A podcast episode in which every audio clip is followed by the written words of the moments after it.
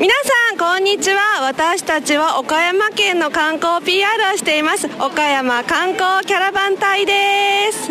今日は岡山県のマスコットキャラクターのももっちそして鬼の女の子のうらっちそして私犬っちサルッチキジッチが仲間に来ています。犬っちは岡山県の美味しいものをみんなにいっぱい紹介するよ。マスカットピオーネ白桃は生産量全国ナンバーワン。そして今話題のご当地グルメも大人気。B 級グルメの祭典 B1 グランプリで昨年見事第1位になったヒルセン焼きそば。そして第2位になった津山ホルモンうどん。そして第9位になった日生のかきおこなどなど熱々を頬張るとじゅわーっと口いっぱいに美味しさが広がるよ。犬っちも大好き。サルッチは岡山県の温泉を紹介するよ。岡山県には湯原湯の郷奥津の美作3島をはじめ温泉が50以上もあるんだ。サルッチも岡山の温泉に入ってるからとっても元気。キジッチは岡山県の自然を紹介するよ。岡山県は自然がとっても豊かで中国山地の山裾に広がる蒜山高原。風光明媚な瀬戸内海瀬戸大橋など見どころがいっぱい。岡山はボッケええとこじゃけみんな来てねはい、えー、ということで、これはですね、この3月10日に岡山の倉敷球場に行った時にですね、岡山の観光 PR 大使ということで、岡山観光キャラバン隊という皆さんがおりまして、皆さんに見ていただきたいと思うんですけどもね、これ、ももっちと、うらっちという、まあ、マスコットがおりまして、それと、あと3人の、えー、犬っち、えー、サルッチ、キジッチという3人の若い女性の方がですね、観光 PR をされておりまして、その PR を今、えー、ここで放送させていただきました。この場にいらっしゃらないんですこの場にはいらっしゃるんです。桃太郎ということで、太郎があるんですね。そうですね。で、あの、岡山のこう名産みたいなのも紹介ということでですね、キャラバン隊ということで、えー全国各地でですね、PR をされているということなので、まあ、うちもね、ラジオ日経全国放送ということで、今回、えー取り上げさせていただきましたので、皆さんもですね、ぜひ、岡山に試合があるときは足を運んでいただきたいと思います。それでは続いてですね、お待たせしました、間宮さん。はい。我らが千葉ロッテの我らが千葉ロッテマリーンズですね。話に参りたいと思いますが、もう昨年のことはもう話すことは 昨年ね、一言打てなかった。本当にね、あのーワンアウト満塁が最大のピンチになるっていうね、もうそれで点が入んなくて、あと意気消沈しちゃうっていうね、その巡り合わせがもうなんともね、多かったと。残塁のロッテ併殺のロッテというのがもう、そうですね。それであのまたね、あの期待の荻野隆がね、また春先しか活躍できないと。震災の影響もありましたからね。まあ震災の影響もロッテあのマリンスタジアム相当ね被害を受けてましたんで。そうですよね、はい。まあでもその荻野選手もねまだ上がってきてませんからね。今今年何してるんですか？わかりません。話を聞きませんよね。小去年は声優劇手候補だったじゃないですか。はい。で実際に守ってましたよ春先守ってましたね、えー。でもエラーを連発してたのは確かです、やっぱりね送球が悪いんですね。送球がね追いつくんですよ。足が速いから。正直無茶だろうってちょっと思いましたけどもね。もともとねあのショートやってたんですよね。えーあそうだったんですか。それでなんかだけど、まあ、やっぱり怪我が多かったのかそれともやっぱり送球が悪かったらしいんですよ。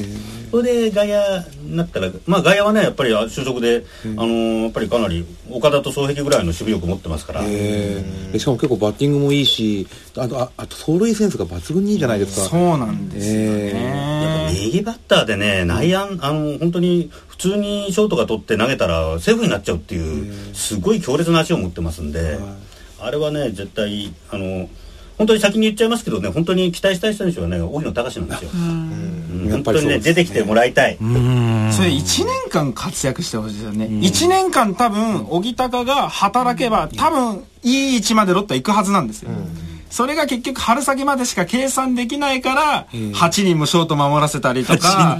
どうでしたね。あの本当に球場でね見ていただくと本当に強烈な足ですから、早いです。うん、あれはねびっくりしますよね。敵ながらあっぱれだと思いますね、はいいやー本当に岡山に行ってロッテファンの声を取ってよかったなと思うのは最初の岡山から来たロッテファンの方ということで公式戦が昔あったっていうのが2000年にやってまして12年ぶりに、まあ、ロッテの試合をやったということで、まあ本当に楽しみにしてたという方で点数は80点弱いロッテが好きだっていうことは80点そう。弱いところを応援するのが好きだというのでロッテファンになったということで、まあ、にでも勝つことに関しては20点でも弱いロッテが見たいから内心20点喜んでる。注目してる選手はドラフト4位で入った増田投手ですね、まあ、トルネード投法に近いような変則的なフォームから投げるピッチャーなんですけども、まあ、中継ぎで40試合ぐらい投げてほしいかなと、続いてが、えーまあ、東京から来た親子ですねお父さんと娘さん。点数は30点、娘さんは10点。10点。全然活躍してない。いや負けてばっかり。素直だね。いや辛辣ですね。負けてばっかり。注目するのは、えーお父さん藤岡投手、娘さん唐川投手、で控えめながら10勝と言ってたので控えめですねと言ったら15勝。最終的には娘さんは20勝と言いました。唐川投手は期待したいで、えー最後の方が女性の方東京から来た方ですね。年間30試合ぐらいは見てるということで今回も岡山にいらしたということで。点数は50点。9大点を60とすればそれには足りない。理由はやはり打てないから。注目する選手は大松、大きいホームランを打ってほしい。希望は30本。まあ20本打てればいいかなということで。さあそこまで読んだところでお待たせしました。それでは間宮さん、開幕戦の。開幕戦のオーダーですね、はい。読んでいただきたいと思いまはい。す、えー、1番。1番レフト。石峰、2番センター岡田、3番セカンド井口、4番ファーストホワイトセル、ホワイトセーフ。5番ライト三郎、6番指名打者大松、7番サード今江。8番キャッチャー里崎、9番ショート根本、でピッチャーは成瀬ですね、でねこの大松か福浦どっちかなと。やっぱりね、おあの最初福浦かなと思ったんですけどやっぱり大松に期待を込めて、はい先ほど先ほどのインタビューでもね結構ありましたけど、やっぱりどうにかちょっと大松にね頑張ってもらいたいなとなるほどいうのがあります。で僕はやっぱり根本ねオープン戦でかなり高い高打率、ただねやっぱりねこのショートにはね鈴木大地に入ってもらいたいルーキーに鈴木大地に入ってもらいたいという感じですね。でまああの本当に一番さっき期待してるのはあの荻野って言いましたけどもっとそれより期待してるのは藤岡。藤岡。やっぱりねあのーうーんなんでなんでしょうかね。やっぱり球場に行くのにワクワクするピッチャーがやっと来てくれたかなというのがありますんで、そこら辺を期待したいですね、この藤岡投手がですね3月の10日の倉敷の時に先発で投げたんですけれども、まあ圧巻のピッチングで、え5回を投げて1安打で、ええ三振6つぐらい取った取ってましたたんですけど巨人戦？楽天戦。楽天戦の方。はい、うち4つがもう見逃しの三振、だからもうクロスファイヤーですね。右バッターのインローがズバッと決まってのもう見てて本当にそれこそワクワクするような気持ちいいような投球をしてくれたのにもかかわらずカルロス・ロサが3点も1イニングで取られて負けちゃったという。打ち越しちゃったと、ですから先発陣はもう成瀬唐川藤岡の3投手で、まあ40はしてほしいかな。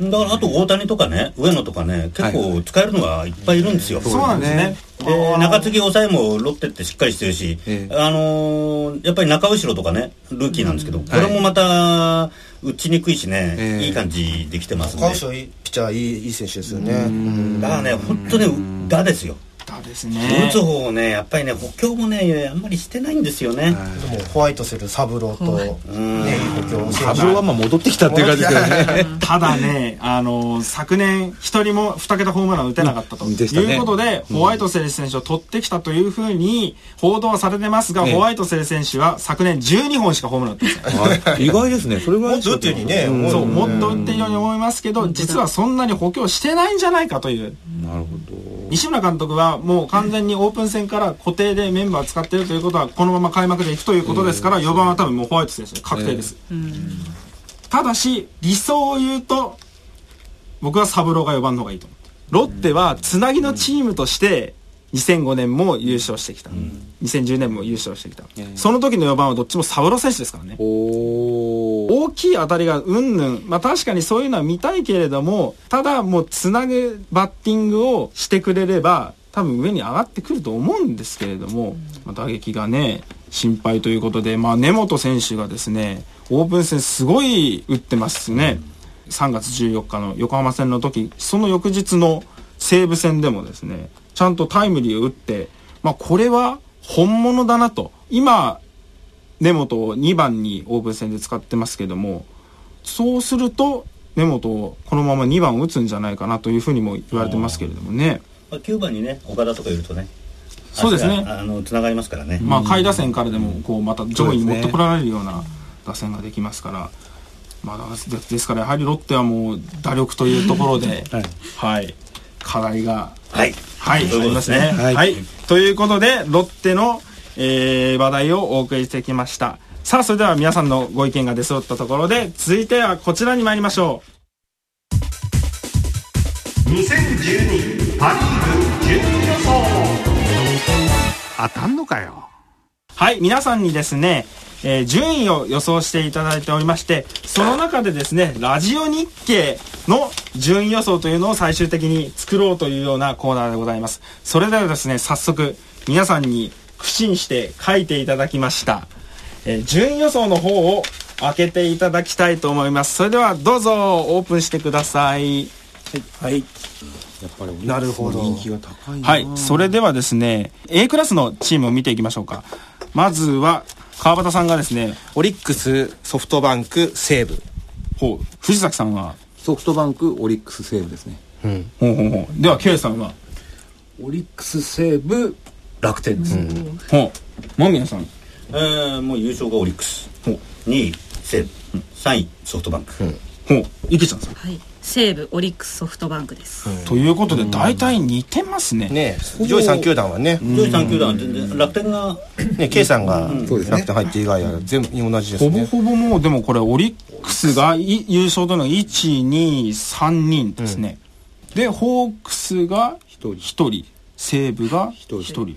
ということでですね。いやただね、はい、あのちょっと言わせてもらうと、そこまでですか？オリックスいや逆に言うと。イデホが活躍し次第っていうところはちょっと感じるんですよね。やっぱり去年も打線が打線はいまいちですね、えー、そう足を引っ張ってた感じがすごくあって。もちろんまあ自分はソフトバンクファンですからソフトバンクを推しますけれども要するに打線に関しては川崎以外は誰も抜けていないっていうのがやっぱりこう一つ、えー、材料としてあったので、えー、まあその打線がいかに引っ張れるかっていうところでまあ、えー、優勝と一応予想させていただいたんですけども、うん、プレーオフっていうのがあるんでこれはねもう全くね差がないと思うんですよ、うん、ただそこでいくと投手陣のそこの未知数部分で、えー、うん優勝をつけるのはどうかなっていうのは僕の考え方で、でオリックスは岡田監督だったから充実してるじゃないですか、うん、でやっぱりここら辺で優勝しないとこのチームはどうなっちゃうんだろうって そろそろ新潟とかはね言われちゃうんじゃないかなと思いますよ。うん、やっぱまあ、新潟ですか？新潟とか静岡とか。えで、やっぱり西武ももともとのその、そうですね。やっぱり、あの、基本的なその力。えー、これはやっぱり投打にやっぱりバランスがあって、うん、ただ、あの、本当に強いて言えば先ほどの本編の中でもありましたけど、あの、後のピッチャー。ここがまだ3つ。あの外国人の人がね前のグラマンみたいにバンバンバンバン勝っちゃったりなんかしたらこれはもう間違いなく突っ走っちゃうのは西武だと思うんですけどリスナーの方からどんな？そうですね。トンギルさん、うん、順位予想は1位ソフトバンク2位オリックス3位西武ということで。大体ですね意見は一緒なんですね。いや中地が今年最後だと思うので、えー、それで西岡の時のような。号泣ですかね。はいその流れで。どうなんですかね。やっぱり皆さんこの上位3チームっていうのはこれで、どうですか K さん楽天を3位に入れてましたけど。ソフトバンクの下馬評が高いのはそうかなっていう気はしますけどね。だってあの先発3本柱で500イニングぐらい投げてるわけじゃないですか。まあそうですね。だから厳しい。これを補えるのはね。なかなかね。確かにね。これは戦力が落ちてない西武楽天ロッテあたりが上位に来るんじゃないのっていう。ロッテは抜けてはないそうですね。確かにね。ロッテはプラス材料しかない。そうですね。ただ、あの、ただ、打てないっていうだけなので、あの、ピッチャーはね、本当にね、あの、昨年よりやっぱりね、どどどうだろう、5割増しぐらいの強力さをね、備えましたよ。藤岡のおかげで。だからプラス材料しかないということですね。ロッテファンからメールたくさんいただいてましてマリンライトのピンクさん。1位マリーンズ。2位から6位どうでもいい。デューク東郷さん。1位そりゃロッテじゃと、で美穂さん。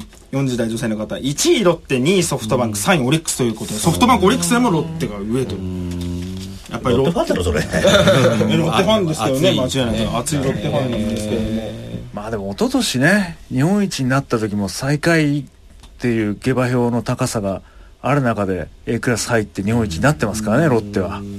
ロッテはですね皆さんそれぞれの順位を見てみます。と5位4位4位4位5位というところで、まあこれも5位ぐらいかなっていう、俺もあのね、やっぱり大型連敗ですよ。あの、風物詩の。11連敗がありましたからね去年は。なきゃね。ありましたっけね。ええありました。11連敗という。今ボードに5位にロッテ書いたね。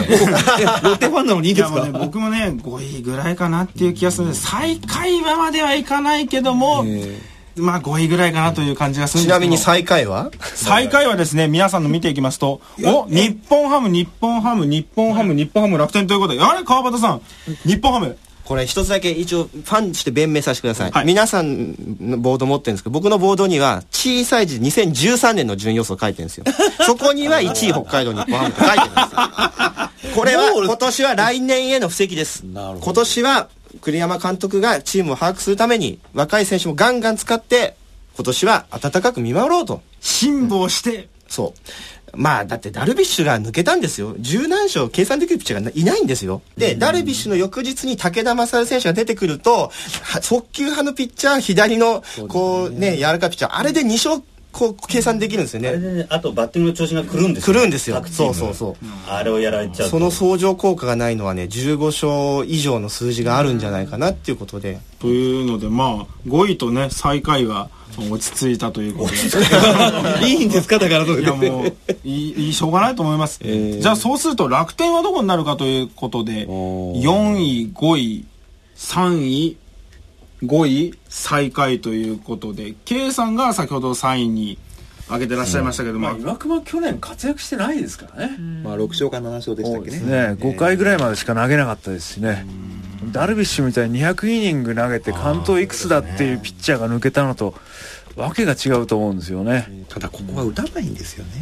これでかいですよね、打たないっていうのね。通算ホームランが9本のバッターが4番候補と言ってる段階であまりにもそれは破壊力がなさすぎるんではないかと心境的にはすごく応援したい正直球団なんですね。この球団はなんですけれどもうん現実的に考えると厳しいんじゃないのかなっていうのが私のは、うん、あの5位にした理由ですね。じゃあまとめましょうか。あそうですね。もう上3チームと離れてますからねあまりの戦力が。でもまあ今回はですね多数決を取ると3人オリックスということなんで,、まあそうですね。まあまあオリックスはい。行きましょうかね、上は、まあ見とけよということで。そうですね。いやいいんじゃないですかオリックスで。はい。で2位ですね、ええ。2位がさあソフトバンクと西武は西武とソフトバンクがやり合うと、西武の方がいつもなんか部外以上なイメージが。イメージがねどうしてもあるんですよね。対戦成績のことだけ考えると、ええ。西武かもしれません。そうなんですよね。今年は本当中地を盛り上げるので多分一丸となっていきます、で去年のその最下位があるので、屈辱で一気に上がっていくと思います、じゃあ最後司会者が決めてください、そうですね。それでは、ラジオ日経の順位を、はい優勝オリックス2位西武3位ソフトバンク。で4位が楽天5位ロッテ最下位日本ハムということで、こんな感じでいかがでしょうか。さあ今年はですね一体どのチームが10月優勝しているのでしょうか。お送りしてまいりましたパ・リーグラジオ展望2012いかがだったでしょうか。本日は皆さんどうもありがとうございました。ありがとうございました。ありがとうございました。で今回ですね、えーまあ、短い期間だったにもかかわらずメールを送ってくださった皆さん、どうもありがとうございました。ちょっと読み切れませんで大変申し訳ございませんでした。それでですねあときゅえー各球場でインタビューに答えてくださったファンの皆様もどうもありがとうございました。ありがとうございました。えーこの放送はですねオンデマンドやポッドキャストでも配信しております。放送は60分場に編集ということで果たして編集しきれるのかどうかは不明ですけれどもオンデマンドやポッドキャストではですねスタジオトークほぼノーカットで配信いたしますので、危ないトークいっぱいありますそう危ないところはですね、皆さんあの後々あの私に申し出てください、はい。それでですね、えー番組ブログというのも、えーホームページラジオ日経のホームページから、えー見られます。これはですね今後も更新してまいりたいと思います。ラジオ日経のディレクター陣の観戦記なども載せてありますので皆さんどうぞご覧になってください。それではですね、えー皆さん今年も現場主義ということで、球場に行って、選手応援していきましょう。はい。それでは皆さんさようなら。さようなら